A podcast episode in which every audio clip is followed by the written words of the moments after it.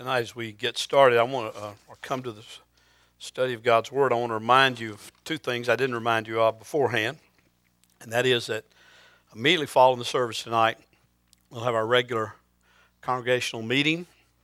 Shouldn't be real long. I don't think there's a lot of things to deal with. You'll have a brief report from the uh, uh, building task force, and they will uh, bring a little bit of report, but not not what you want to hear. I'm sure, not as much as you want to hear but they will bring a brief report tonight. And uh, secondly, then after the congregational meeting, we're having a watermelon cutting. So the watermelons are on ice. They should be in good shape by the time we're finished. So we'll have a time of fellowship after that. All right, take your Bibles now and turn with me to the book of Galatians as we continue our study of this great epistle of Paul that he wrote to the church at Galatia. Probably one of his earliest writings, uh, one of his earliest letters in which he is shocked that they who heard the gospel, believed in Christ, were now showing signs of returning to Judaism because of, because of uh, the Judaizers who had come and said, you know, it's okay to believe in Christ, that's important, but you've got to go through the Jewish ritual to really be fully right with God. And they were buying into it. And Paul became somewhat righteously indignant toward them and said, listen, I don't care if I come back and preach to you something contrary to what I've already preached to you, don't believe it. If an angel from heaven appears and preaches something that's contrary to what I preached to you, don't believe it. That I brought you what was revealed to me from Jesus Christ, and he'll talk more about that in this passage tonight, that you might know what is the pure and the true and the right gospel of Jesus Christ. It's something you can stake your life on. It's something you can live by. It's something that will bring you eternal life and it will change your life in the present. And it's important for you to, uh, to do that. Well, one of the things that was happening, though, with these Judaizers is not only were they trying to deceive the people, uh, as Paul talked about it, be, bewitching them or tricking them, but he was all, they were also attacking Paul. They were saying, Who is this man? Well, he just heard from Peter or James or some of the other apostles what they were teaching, and he, he has nothing different, he has nothing new. And so they were attacking his credibility and attacking his own ministry. And so, starting in verse 11 of chapter 1, Paul begins a defense of his ministry. And he talks about it in several lights. He answers really, he talks about the origins of the gospel that he presented, or what he calls his gospel. We'll talk about why he calls it his in a minute but uh, the origins of his gospel. Then he answers three questions What was my life like before my conversion? What, was, uh, what happened in my conversion? And then what has happened since my conversion that has brought me to this point of being an apostle of Jesus Christ and a messenger of the gospel. Uh, I, I, love the way Paul says it here, and he, he, states it this way in other letters, and we'll kind of make some references to a few of those. But he, he zeroes in on God's work. He zeroes in on, on the grace of God, the initiative of God, the work of God in salvation, not only in our lives, but also in his life also. So hear this passage. It's a rather lengthy passage tonight that we'll read, longer than we normally do, but verses 11 through 24. We'll finish out this first chapter tonight, Lord willing. Paul says, For I would have you know, brethren, that the gospel which was preached by me is not according to man. For I neither received it from man nor was taught it, but I received it through a revelation of Jesus Christ. For you have heard of my former manner of life in Judaism, how I used to persecute the church of God beyond measure, and even tried to destroy it.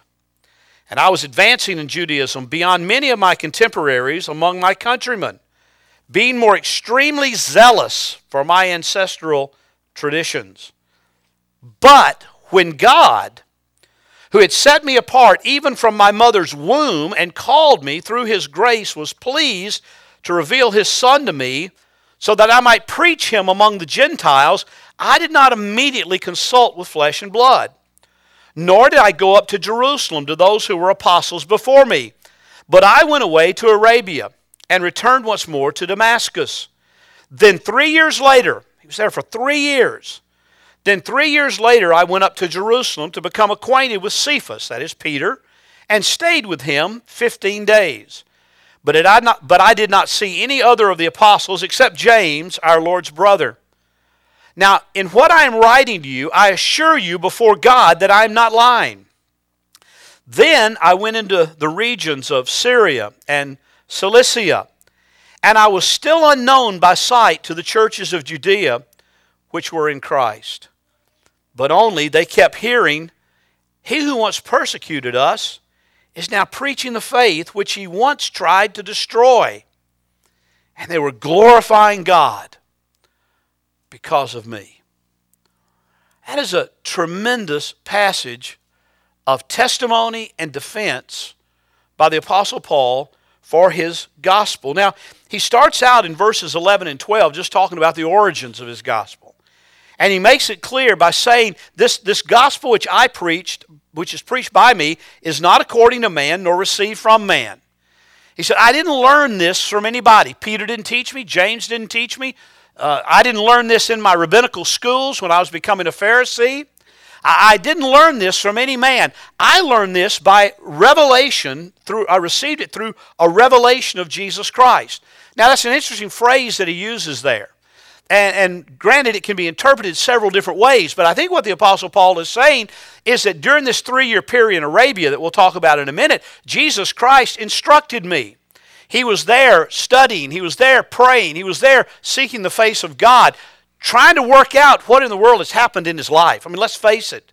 Paul had one of the most dramatic, immediate changes of anybody that's ever lived.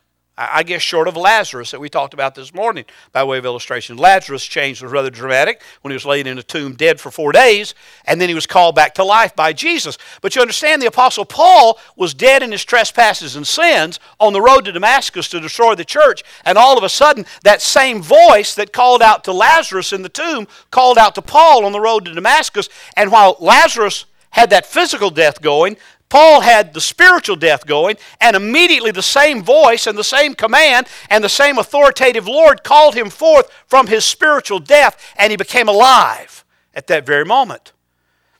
I mean, you got to imagine that a man who had been so schooled in the Old Testament, what we call the Old Testament, the Hebrew Bible, a man who had been so schooled in it, some of the finest teachers, some of the finest schools of his day, it must have been rather perplexing to him to come to that point of realizing that everything I've stood for, everything I've defended, everything I've been zealous for has now been reversed.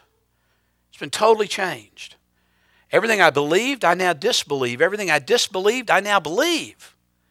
And he said, I want you to know I got this from Christ Himself.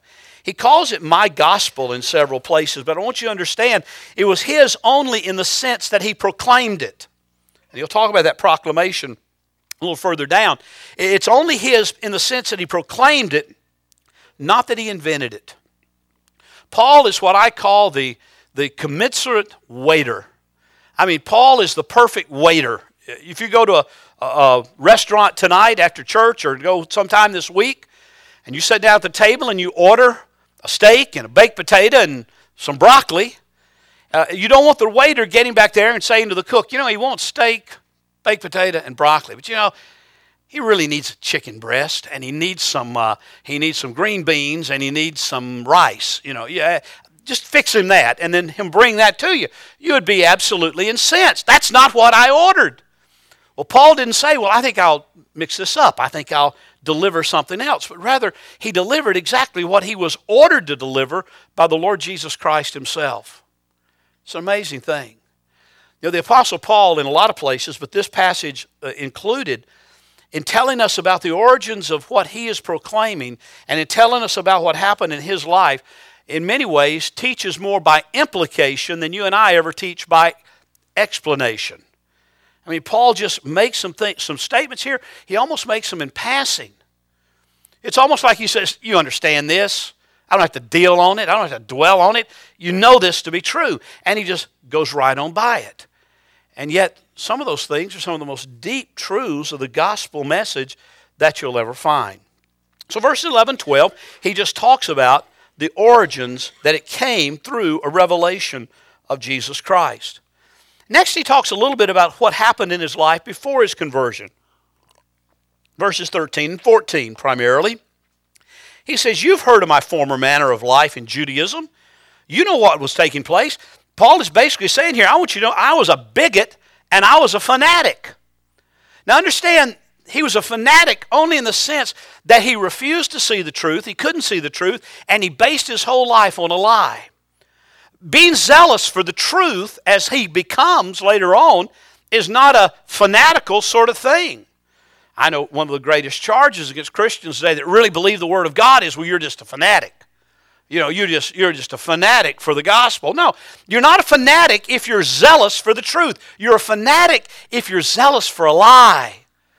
That's why the suicide or the homicide bombers are fanatics because they bought into a lie and they're giving their very life for a lie, which is ridiculous. They're fanatical about it because they can't see the truth or they won't see the truth. So Paul says, I was a fanatic and I was a bigot. Why I was I was giving myself over. I didn't want to just persecute the church. I wanted to destroy the church. Uh, you know, you got to appreciate one thing about Paul here. He was totally committed to what he was doing. No doubt about it. And a man that's totally committed to something like that is not easily changed. As a matter of fact, he was not predisposed to, uh, or of a mental and an emotional uh, state of mind. He was in no mood to change his mind, to just willy nilly say, "Well, you know, I think I'll try Jesus." You know, that's you've heard that in our, some shallow evangelistic approaches before. Well, just you know, we've tried everything else. Just try Jesus. Paul was not predisposed to quote try Jesus. He was dead set on what he said he believed, and he was giving himself completely to it. No, he didn't. He wasn't predisposed to change his mind, and quite honestly, he was not the type person that a man could very easily change his mind either. But I love how he says it. In verse 15, he makes that one little statement. I'm getting a little ahead of myself here, but it's important to see it. But when God.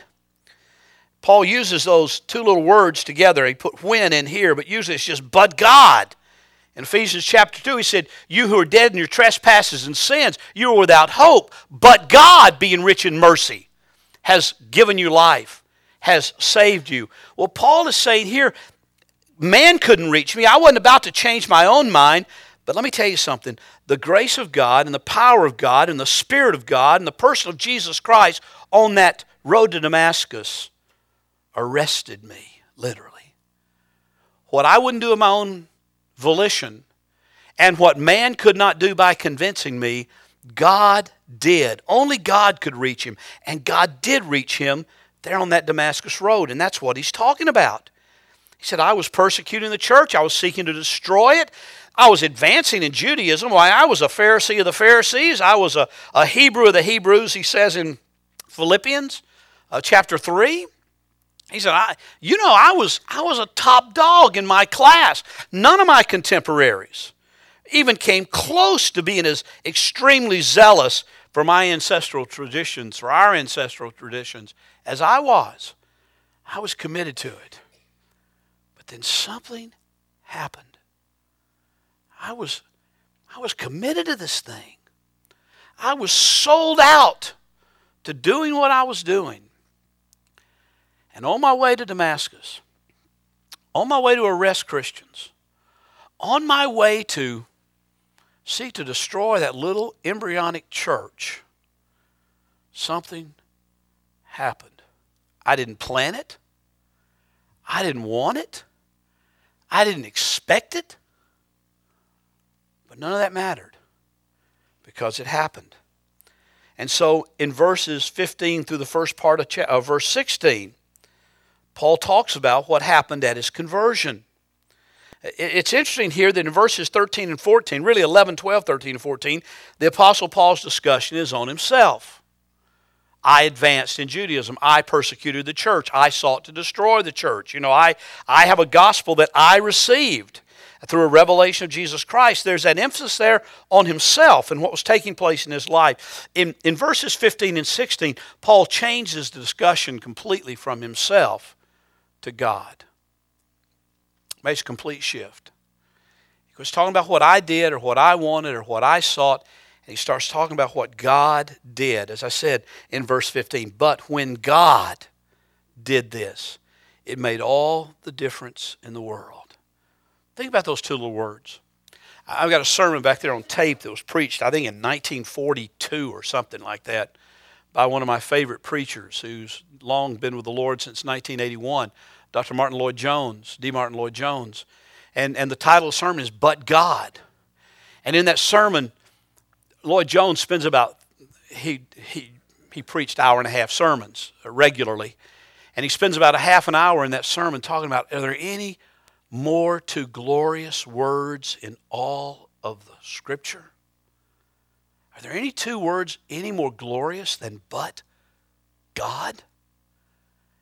When I couldn't save myself, I was lost in my trespasses and sin. I was dead in my trespasses and sin. But God, who is rich in mercy and rich in grace, He did something in me that I could not do for myself. But God, that's the whole, but God is the whole essence of grace, folks. It's the whole essence of the work of God in our life. I want you to notice here in 15 and 16 the, the how each at each stage the initiative and the grace of God is emphasized by the Apostle Paul. Now, I warn you here, he's dealing with something here that most Baptists don't like to even think about, much less hear about. And that is, he's talking about his, God's work in his life that didn't just begin on the Damascus Road. When we think about Paul, we think about, oh, Paul, he was saved on the Damascus Road. God, through Jesus Christ, at that moment said, you know, I think I'll do something in Paul's life. Boom, I save him and change the course of his life. Paul says this.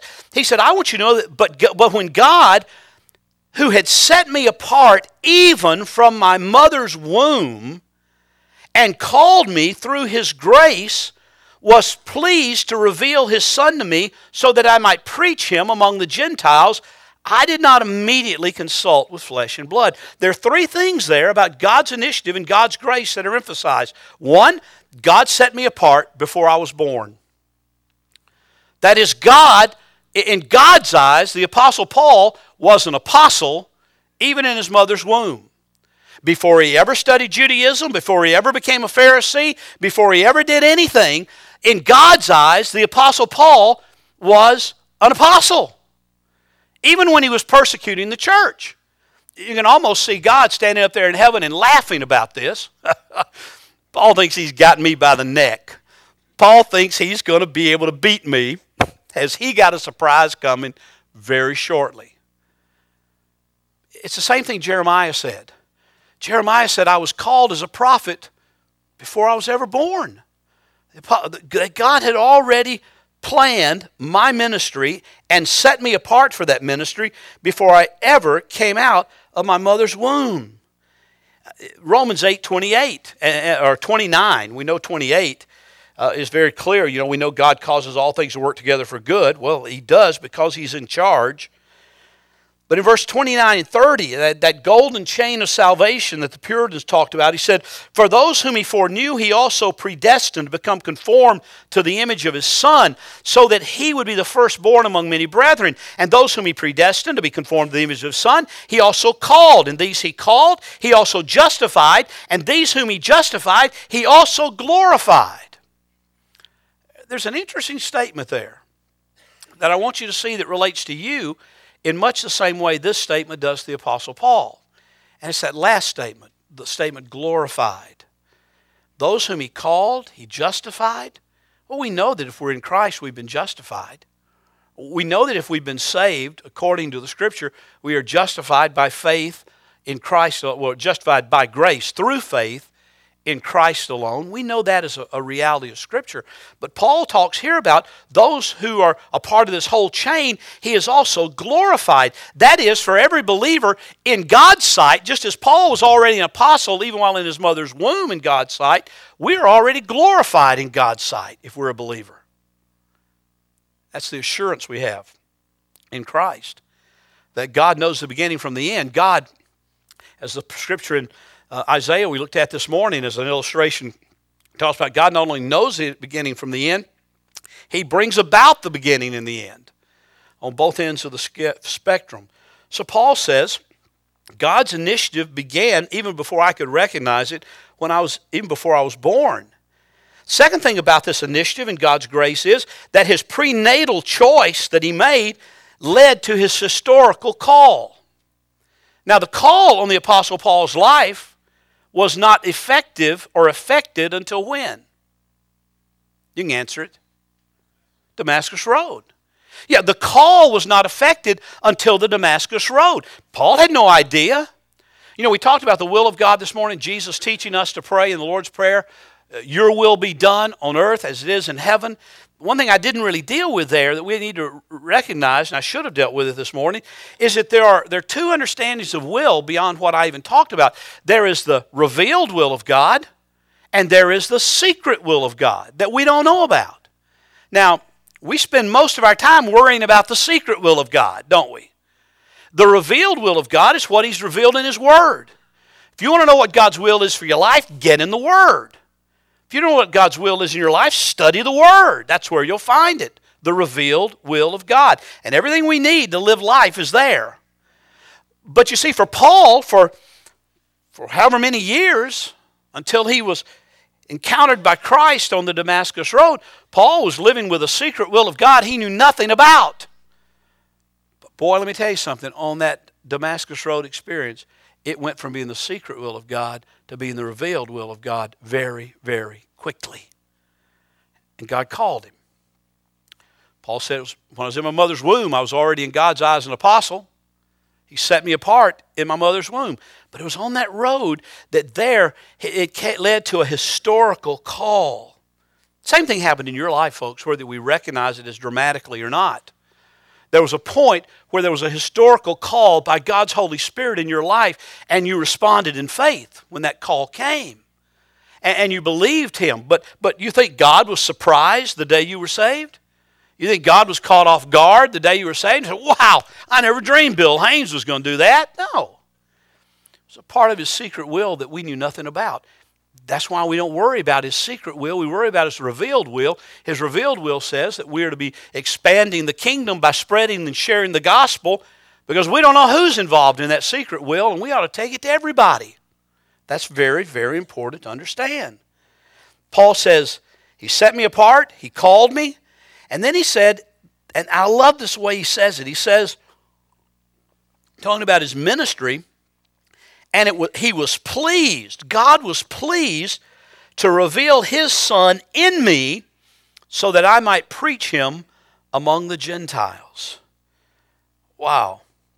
It's interesting that all of a sudden, the person of Jesus was revealed the Apostle Paul by God, by God's initiative, by God's work.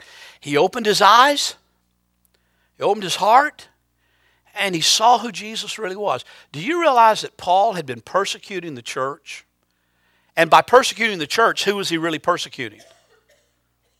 Jesus himself. I mean, on the road to Damascus, when the Lord spoke to him, he said, Saul, Saul, why are you persecuting me? He didn't say, Why are you persecuting the church? Why are you trying to destroy the church? He said, Saul, why are you persecuting me? And, and what was Saul's response? Who are you? I don't know who you are. You see, Paul thought that Jesus, whom he had seen in ministry, he thought that Jesus was an impostor. He thought that Jesus was a fraud. He thought that Jesus was one who was taking the beautiful truths of Judaism that he loved so dearly and taking the law of Moses and distorting that. But the reality was, he was persecuting Jesus because he thought he was an impostor. And now, in a moment almost, God reveals to Paul who he is, who Jesus is. And he says, and he gave me the privilege, he gave me the, he revealed his son to me so that I might have the privilege to preach him among the Gentiles. Do you know that if you've been called by God, and I don't mean called into pastoral ministry, I don't mean called into missionary service in a professional way or a a vocational way that we would talk about. If you have been called by God, which is synonymous with being saved or born again, if you've been called by God, that's the same purpose with which you have been called. That you might proclaim Him, that you might preach Him, not in a formal church setting perhaps, but that you might proclaim, preach, proclaim, that's the same idea. Him among those whom you have contact with? See, Paul is saying here what happened in his life. He's giving his testimony, but even in just doing that, He's showing us what God's purpose is, what God's plan is, what God's revealed will is in every believer's life. Because every believer is called to ministry. Every believer is called to the Word and to share that Word. Well, Paul says, This is how it was before I, was, I met Christ. This is how I met Christ, and this is how I saw the work of God's grace in that call on the Damascus Road. And then he said, Well, what happened after his conversion? Well, he, he goes into quite a bit of detail on that in verses uh, 17 through, or 16b, really, through 24.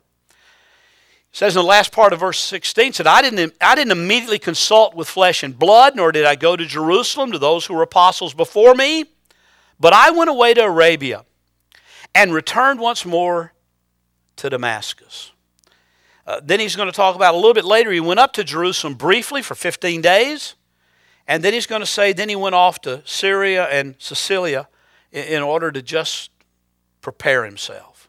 Now, something interesting about this is it's almost like Paul is giving alibis, as though he were called into a court of law, and the Judaizers were the judge and the jury, and they were saying, Why, you just parrot what you've heard.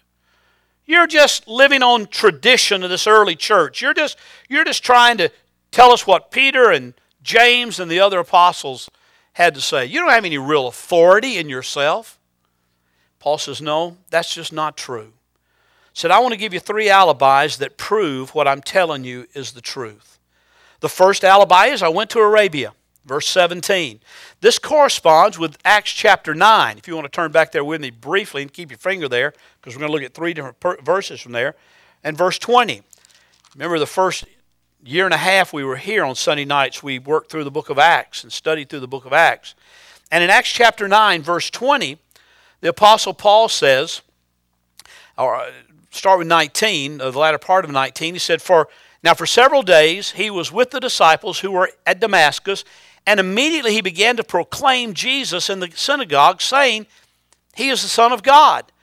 And all those hearing him continued to be amazed and saying, Is this not he who in Jerusalem destroyed those who called on this name, the name of Jesus, and who had come out here, out here for the purpose of bringing them bound before the chief priest. But Saul kept increasing in strength and confounding the Jews who lived at Damascus by proving that this Jesus is the Christ. Do you hear what Paul, what, what Luke is recording there about the work of Paul there in Arabia, in Damascus, he probably went to Arabia, Damascus for solitude and for quiet. There was quite a, uh, a, an uprising around this thing. You can imagine how it would have been. I mean, if tomorrow we got news that that uh, just to make pick the most ridiculous illustration, if we got news that Osama bin Laden had converted to Christ and was now proclaiming Christ, all through the Middle East, you think that wouldn't cause a stir? Of course it would. Well, that's not a lot, of, a lot different from what uh, they saw Paul as a terrorist. They saw Paul as one who wanted to destroy the church. And so the church was all stirred up. Did you hear? Have you heard? The one who wanted to destroy us, the one who wanted to bind us in chains and throw us in jail, he's now proclaiming Christ. Well, not only was there a great hubbub around it, but there was probably also a little bit of skepticism. So Paul most likely went to Arabia for just quiet and solitude, just to get away from the people, get away from the crowds. Although he did, according to Luke, preach some there and proclaim some there. He seems to have stayed there for about three years. And, and most scholars believe, and I tend to believe, that in this period he meditated on the Old Testament scriptures. You know, he was a student of the, the Hebrew Bible. So he meditated on those scriptures, probably those that talked about the coming Messiah, and began to understand that the prophecies about the Messiah were indeed fulfilled in this one whom he had been persecuting. He probably also reflected on the facts of the death and the resurrection of Jesus. I mean, he had experienced the resurrection of Jesus on the Damascus Road. And he probably thought back to seeing that crucifixion and hearing about the stone that was rolled in front of the in front of the tomb that, that Mark has a parenthetical note in one of the translations that says a stone so large that 20 men couldn't move it. He probably thought about that Roman seal that was placed on that tomb and, and how the penalty was death if it was open for those who were guarding it, yet they were not killed. Because something happened and the stone rolled away, the seal was broken, and Jesus Christ came forth. Contrary to the tales that they had been paid to tell, that, well, you just go tell them the disciples came and stole the bodies. Paul knew that was not a reliable testimony. So he probably reflected on the Old Testament scriptures. He reflected on the death and resurrection of Christ. And during this time, the gospel of the grace of God began to be revealed to him in its fullness. And he began to see it in ways that he had never, ever seen it before. I like the way he puts it when he, when he writes to the Roman Christians in that very first chapter. And he says in Romans chapter 1, verse 1 and 2, he said, Paul, a bondservant of Christ Jesus, called as an apostle, set apart for the gospel of God, which he promised beforehand through his prophets in the Holy Scriptures concerning his Son, who was born a descendant of David according to the flesh, who was declared the Son of God with power by the resurrection from the dead according to the Spirit of holiness, Jesus Christ our Lord, whom we have through whom we have received grace and apostleship to bring about the obedience of faith among all the Gentiles for his name's sake, among whom you also are the called of Jesus Christ. Boy, I just can't help think during that solitude and that quiet in, in Arabia, he began to understand the grace of God and the gospel of God through Jesus Christ much more fully. Uh, you know, so the first alibi, he went to Arabia. The second alibi he gives, he, he later went to Jerusalem, but he only stayed there briefly in verses 18 and 20. He says, Three years later, after being in Arabia for three years, he went up to Jerusalem to, to introduce himself to Cephas or to, to Peter. And, and he stayed with him for 15 days. I mean, he, he makes it a point that he went there. As a matter of fact, in Acts chapter 9, verse 26, uh, Luke kind of refers to that. He says he came to Jerusalem. When he came to Jerusalem, he was trying to associate with the disciples, but they were all afraid of him, not believing that he was a disciple. But Barnabas took hold of him and brought him to the apostles and described to them how he had seen the Lord on the road and that he had talked to him and how uh, at Damascus he had spoken out boldly in the name of Jesus.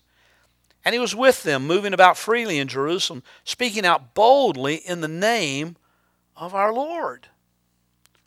You know, Luke says, listen, he came up, he stayed 15 days. It was not very well received at the beginning, but Barnabas, the encourager, said, You know, I've heard his story, I've heard what happened.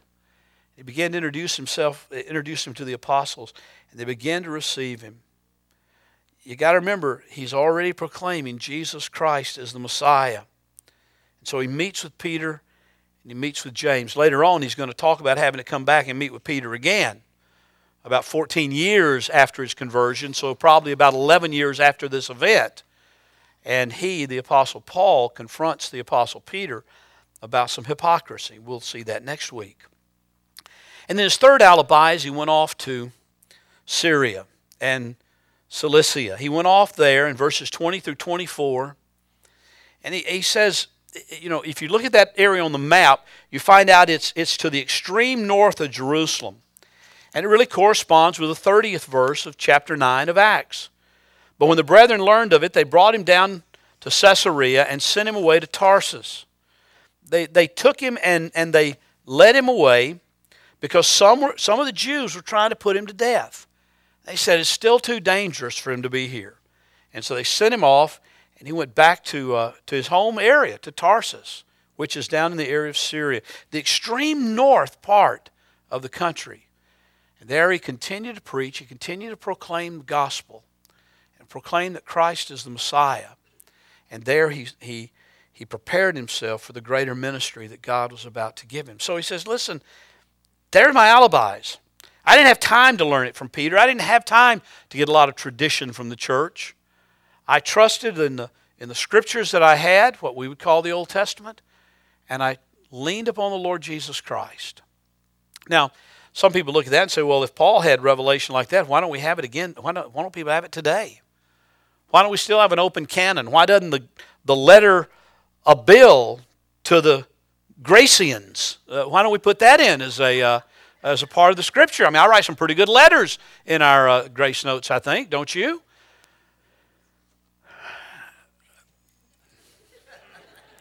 You're supposed to say yes. Thank you. Somebody did. All right. Thank you. Uh, you know, it's a whole different ball game. To be an apostle, to be one who received the revelation from God, you had to meet some very strict criteria. You had to have seen his ministry. You had to have observed the resurrection.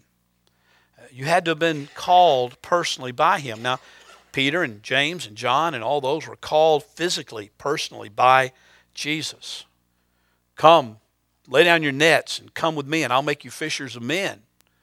Leave your homes, leave your father, your mother, leave your families, and come and follow me. I mean, the call is very distinct, very clear. The Apostle Paul received that same kind of call on the road to Damascus. He met all the criteria of someone who is uh, uh, capable of receiving the revelation from Jesus Christ. You know, the point he makes here, I, I like, I like how John Stott, in his uh, little commentary on Galatians sums up this whole passage, verses 13 through 24.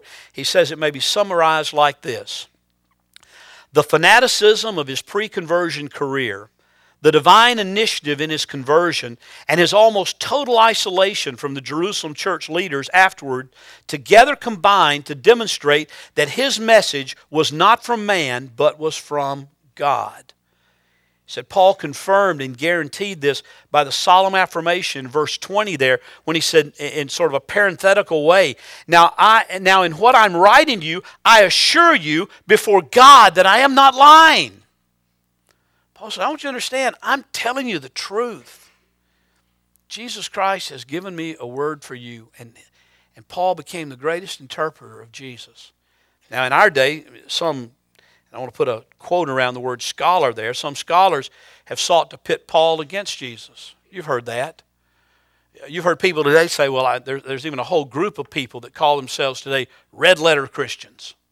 I'm a red letter Christian. I only believe what's in red letters in the Bible. Well, they need to get a Bible that's all red letters then, just to be honest with you. Because that's a that's not Jesus writing those words. That's John and Matthew, Mark, and Luke writing those that we get red letters. They're quoting Jesus, but you know that's them writing. Jesus didn't write a book. He spoke, he preached, he did miracles, he taught. But you know, if you say, "Well, I'm just going to look at the red letters," that's all. It's, I had somebody in Somerset, Kentucky, tell me that a few years back. I just believe the red letters, and all that other is confusing. Well, the Apostle Paul is the greatest interpreter of the message of Jesus. Some want to say he took it and he corrupted the simple message of Jesus. Some want to say Jesus just said, you know, love one another and just have peace with everybody. Well, there's some truth that he taught. We ought to love one another and that, that we ought to pursue peace as much as is possible. But Jesus also went in and didn't show a lot of peacefulness when he ran the money changers out of the temple. Jesus was not just about love and peace, he was also about truth.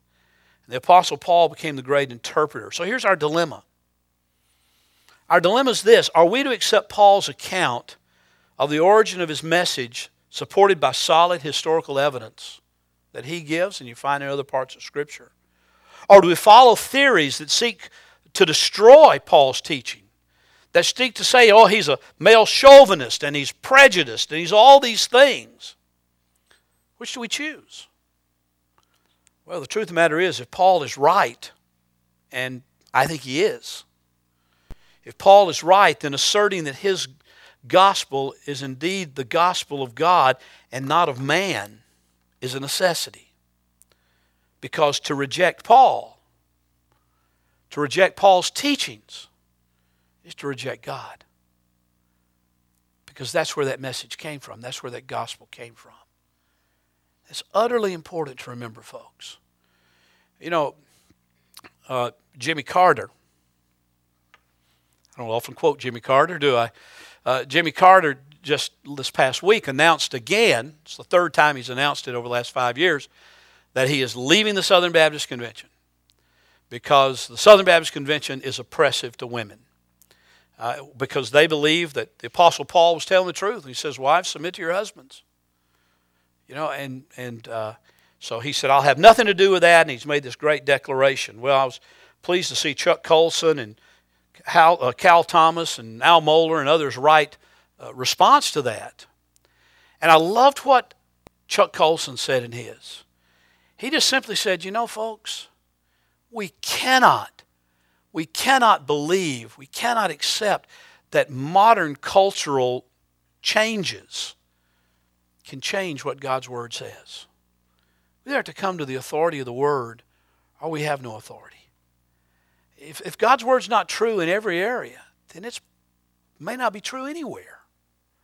We don't have the, we don't have the right, we don't have the, the luxury of saying, well, I'll take this and I'll not take this. I'll, I'll get, take a little bit of this, but I'm going to reject this. Can't do that. It's reason you can't look at it and say, well, you know, some of these things Paul said tonight in this passage are really tough things. I mean, I, I really don't want to think in those terms. I don't want to think that deeply that he set Paul apart from his mother's womb. I'd rather just think somewhere down the road it kind of got changed, you know, and he did it. Those are those are deep truths. You don't throw them out. You study them. That's why I like to preach expositorily because when you move through books of the Bible, you have to deal with those things. I know a lot of preachers that just preach topical here and there and whatever they feel they want to talk about today, and they never hit the hard issues. They hit the issues they like. This forces you to deal with issues that maybe get a little uncomfortable sometimes, and they should. Because this is God's word to us saying this is God's revealed preceptive will. This is how God wants you to live. This is what God wants you to understand about truth and about Him and about life and about His work. And basically, He wants you to understand that He's God and you're not. So when you come to prayer, you remember who He is and you remember who you are. Let's pray.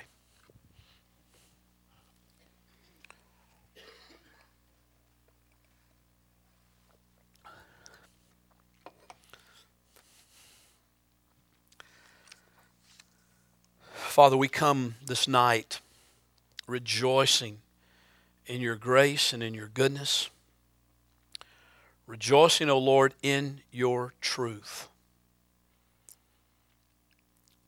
Father, Paul's going to teach us a lot in this book about your power and your gospel. He's going to teach us a lot about freedom in Christ because these Galatians who had been set free by the gospel of Christ were now returning to bondage of legalism. Father, we can be so guilty of that. We can be so guilty of just legalistic attitudes that have nothing to do with your word, but have to do with our culture and our likes and dislikes. Father, help us evaluate everything in light of your word. Keep us free, O Lord from the bondage of legalism. Keep us free, O Lord, from the bondage of licentiousness that goes just the opposite.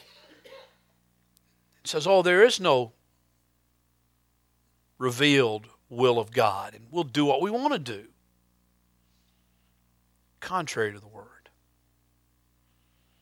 Father, keep us in the freedom that is in Christ to walk with Him, to know His fellowship Father, I thank you for this passage tonight and just the reminder of what a great God you are. What a great and powerful God you are, and what powerful words those words, but God, really are. Because it's the but God that saved us. It's the but God that gives us strength to go on every day. It's the but God that uses us to share the gospel, even when we don't feel like it, because you've called us. Thank you, Father. Lord, use us this week. for your glory and for the cause of the gospel. For this is our prayer in Jesus' name. Amen.